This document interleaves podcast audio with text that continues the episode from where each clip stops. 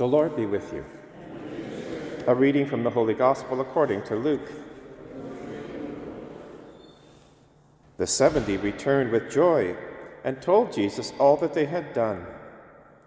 At that same hour, Jesus rejoiced in the Holy Spirit and said, I thank you, Father, Lord of heaven and earth, because you have hidden these things from the wise and the intelligent, and have revealed them to infants. Yes, Father, for such was your gracious will.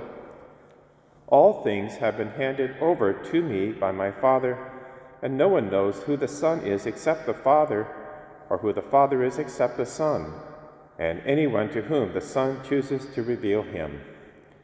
Then turning to the disciples, Jesus said to them privately, Blessed are the eyes that see what you see. For I tell you that many prophets and kings desired to see what you see, but did not see it, and to hear what you hear, but did not hear it. The Gospel of the Lord. We continue reading from the prophet Isaiah, and we'll do so for most of Advent because there are so many messianic prophecies contained in that book. We have two in today's selection from Isaiah chapter 11. It opens with this statement A shoot shall come from the stump of Jesse. What is the stump of Jesse? It is what was left of the Davidic dynasty after the conquest of the Babylonians, who basically wiped out the line and destroyed Jerusalem and the temple. Yet, as this prophecy indicates, a shoot will come out from that stump, and ultimately we know who that is, is Jesus Christ. We see that in Luke chapter 1, verse 31 to 33. The second prophecy has to do with the next sentence The Spirit of the Lord shall rest on him. We know that prophecy was fulfilled in Jesus' baptism when the Holy Spirit, in the form of the dove, came down and hovered over Jesus. And the fullness of the Spirit then, of course, rested upon Jesus, and the fullness of the Spirit includes the spiritual gifts.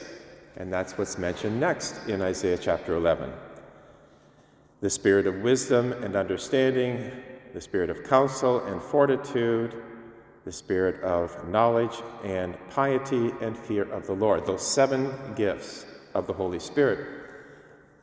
Now, how do we participate in these prophecies that have been fulfilled? Well, in our baptism, because in baptism, we are incorporated into Christ, into that shoot, into that branch. We're part of this fruitful tree, which is now the church, Christ's body. And through the sacraments, we participate in these seven gifts. We got them at confirmation, and they're alive and active every time we pray, every time we invite the Holy Spirit into a deeper infilling, every time we receive the Eucharist, we receive the Spirit and a deeper infilling of all of these gifts. This is what was at mind in the gospel when Jesus, after the 70 had returned, a very successful mission, Jesus rejoices in the Holy Spirit and says, I thank you, Father, Lord of heaven and earth, because you have hidden these things from the wise and the intelligent. That would be the scribes and the Pharisees, because they were closed minded to all of this great newness of Christ, and have revealed them to mere infants. That's the apostles. They were infants in the sense that they were open, they were capable of being instructed. In that way, they were simple. They weren't jaded, they didn't have an agenda, they were simply going to be receptive to what Jesus taught them and be formed. And that's us as well, hopefully.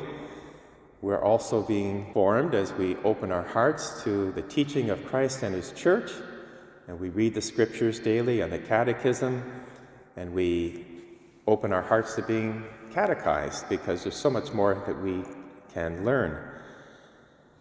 In all of that, then, the last part of this gospel really applies to us. Jesus says, Blessed are the eyes that see what you see.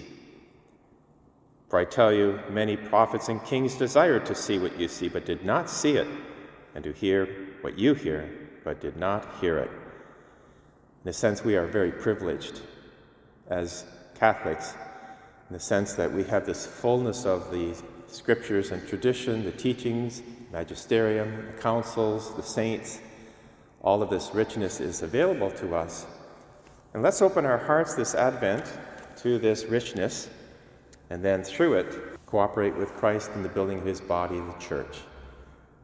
Let us pray.